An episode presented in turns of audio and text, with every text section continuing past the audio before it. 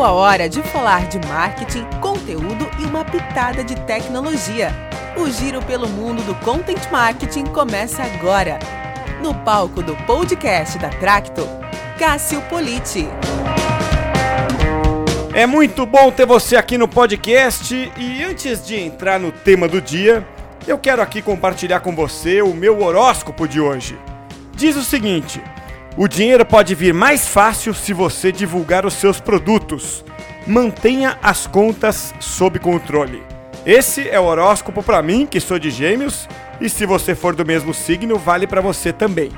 Bom, mas vamos falar de content marketing, que é o nosso tema aqui, porque hoje, como bom geminiano, eu vim aqui para provar que todas as empresas do mundo deveriam fazer content marketing. Ou não.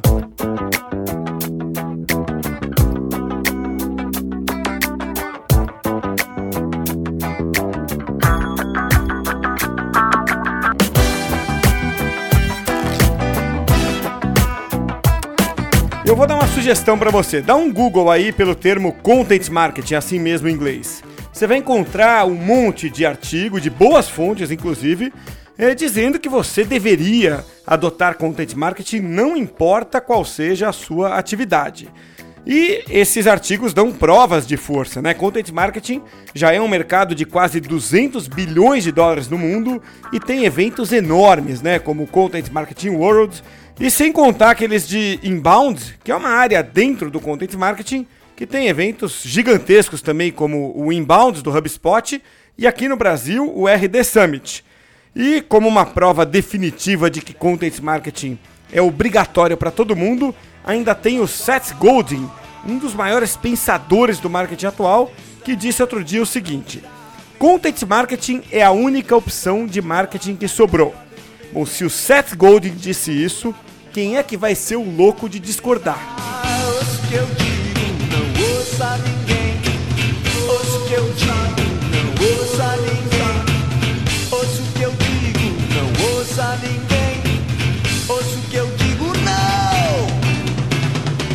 O que está em moda hoje em dia, em vários mercados e no nosso não é diferente, é a mania de evangelizar. Né? Não importa o que uma empresa faz, não importa o tamanho dela, não importa a região. Segundo os evangelistas ou evangelizadores, elas têm de seguir obrigatoriamente uma fórmula, no caso, o content marketing. Como exemplo, eu vou te dar um texto que saiu outro dia na respeitadíssima Inc. Magazine dos Estados Unidos, que tinha uma argumentação mais ou menos assim, ó. É, você não adotou content marketing? Por que não? É receio de um método novo? Parece uma coisa muito complexa? Será que é diferente do que você já tem feito? Bom, é, se for esse o seu caso, saiba que content marketing é uma das práticas mais eficazes e úteis do mercado. O discurso, convenhamos, é persuasivo, mas você vai perceber que existe um certo truque nesse discurso.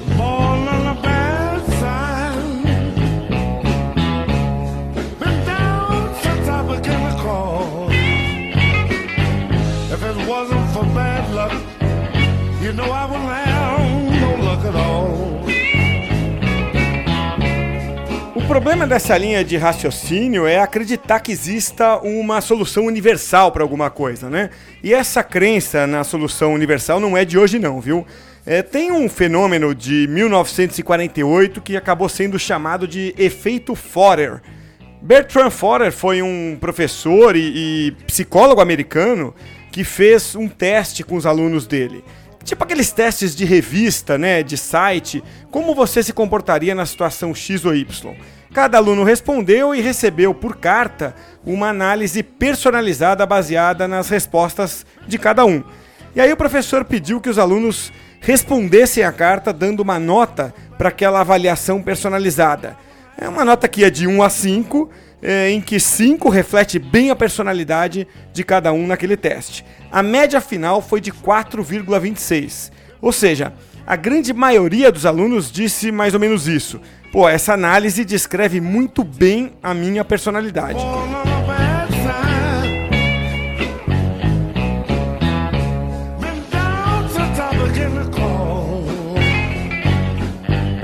Problema é que a análise não era personalizada coisa nenhuma, tá? É, a mesma carta foi enviada pelo professor para todos os alunos. E ela continha um texto ambíguo, meio generalista, assim, só que bem escrito.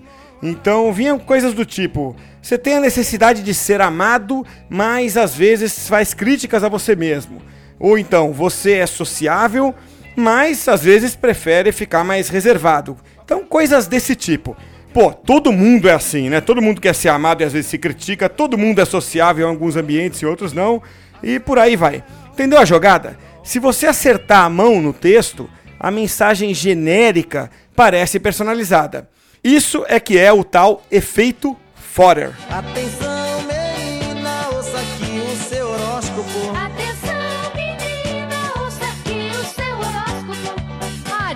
Você de Ares gosta muito de amar. touro, Você de touro é tão linda como a flor. gêmeos, Você de gêmeos é protetor. O horóscopo é um exemplo clássico do efeito Forer, né? Lembra que eu falei no começo do programa? Meu horóscopo hoje era alguma coisa como: o dinheiro pode vir mais fácil se você divulgar seus produtos e mantenha as contas sob controle. Pô, mas quem mantiver as contas sob controle e divulgar bem o produto vai ganhar dinheiro, não importa o signo, não importa a data, não é? Agora, fala a verdade, você gostou da música aí? Bom, Sei lá, por via das dúvidas eu vou tirar logo essa música com medo de que você não chegue no fim do podcast.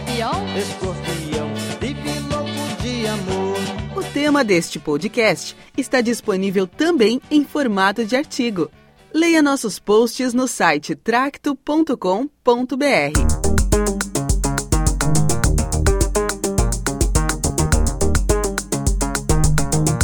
O horóscopo não é o único exemplo de efeito Forer do eh, programa de hoje, não, viu? Analisa comigo aquele discurso lá da Inc. Magazine sobre content marketing. Parece falar com um grupo bem específico, né? Você, gestor, com receio de investir em algo novo, você com medo de tentar uma nova metodologia, você que ainda não domina content marketing. Veja, isso não é um grupo específico. Isso é todo mundo. Eu, como gestor, tenho medo de tentar algo novo, de investir no que eu não conheço. Você também. Os outros gestores provavelmente também. É aquilo, é o discurso generalista fingindo ser personalizado. É quase como dizer, ou você coloca o conteúdo no centro da sua estratégia de marketing ou vai fracassar. Eu sou fã do Seth Godin, mas nesse caso vou ficar com outro dos pensadores clássicos do marketing, que é o Peter Drucker. Ele costumava dizer: o que todo mundo sabe geralmente está errado.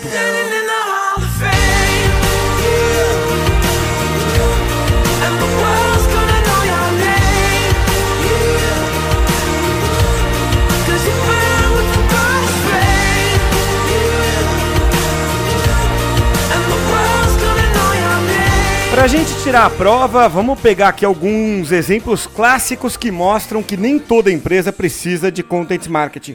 Vamos logo pro topo do hall da fama das marcas no mundo, onde fica a Apple. Segundo a Interbrands, eh, no ano passado, em 2016, a Apple figurou como a empresa que tem a marca mais valiosa do mundo. Aí você vai lá no YouTube ou no Facebook da Apple e só vai encontrar conteúdos sobre os produtos Apple. Isso fere a regra número 1 um do content marketing, que é fale do que você sabe e não do que você vende. Tudo bem, tem os rumores aí de que a Apple vai comprar a Disney por 230 bilhões de dólares. Isso saiu até na Fortune em abril de 2015. E isso até colocaria a Apple agora como uma produtora de conteúdo, tendo como seu braço de content marketing ninguém menos que a Disney. Só que veja, isso não muda o fato de que a Apple chegou aonde chegou sem nunca ter feito content marketing.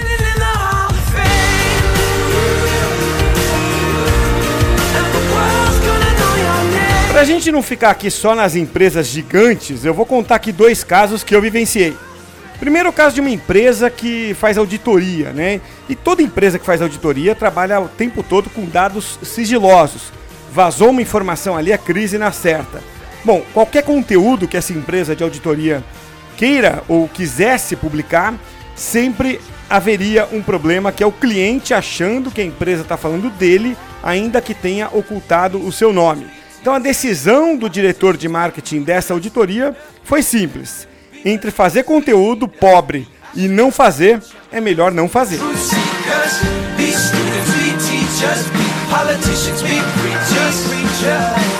O caso 2 é de uma empresa que faz software.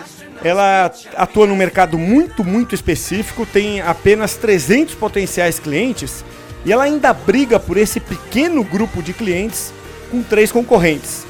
E para piorar, é uma compra extremamente técnica que acaba se baseando quase que exclusivamente em preço. Pô, então fazer conteúdo não vai ajudar muito. Negócio ali é mais relacionamento mesmo.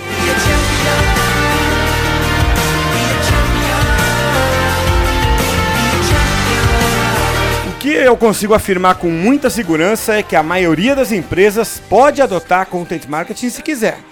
Mas dizer que não existe outra forma de promover um negócio, pô, aí já é um pouco de exagero, né? Todos os links da edição de hoje estão disponíveis nas plataformas onde o podcast é publicado.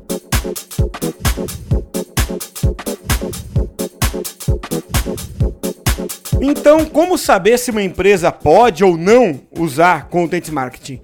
Para mim é simples, começa, faz um piloto, foca em resultados, mas começa pequeno. É, nessas duas empresas que eu citei aí, a gente fez isso, a gente começou e depois sentiu que tinha algumas barreiras. Mas cuidado, medo, receio, desconforto, isso não é barreira, isso sempre tem. E some assim que você começa a gerar resultado real. A barreira é diferente, ela não tem cara de medo, receio, desconforto. Ela tem uma cara mais parecida com frustração. Os gestores queriam, mas não conseguiram fazer content marketing por causa de um motivo externo, um motivo maior. Acesse o nosso site e veja mais conteúdos para quem já é experiente em comunicação e marketing. www.tracto.com.br Pois é, meu horóscopo previu que eu ia ganhar um dinheiro hoje, mas a gente já chegou ao fim do podcast e nada pingou na minha conta até agora. Mas tenhamos esperança. Na nossa vitrola hoje tocou Born Under a Bad Sign de Albert King, o Hall of Fame do The Scripts. Ouça o que eu digo, não ouça ninguém, dos Engenheiros do Havaí. E, claro, a sua música preferida deste podcast, Horóscopo com Carlos Santos. Entra lá em tracto.com.br barra podcast e veja todos os links da edição de hoje. E se você achou que o conteúdo do programa de hoje foi útil, envia o link aí do podcast para os seus amigos no Facebook. É, pode ser útil para eles também, né? Assina também o podcast no iTunes, dá um like no iTunes, do SoundCloud e recomende para que esse papo de gestor para gestor ganhe mais ouvintes. Nosso podcast vai ao ar toda segunda-feira. Além do iTunes, a gente fica também no Stitcher para quem gosta de ouvir podcast pelo celular. Para quem ouve pela web, a gente está no SoundCloud, no Spreaker e, claro, no site da Tracto também. A gente se vê na semana que vem. Até lá! Hasta la vista, baby.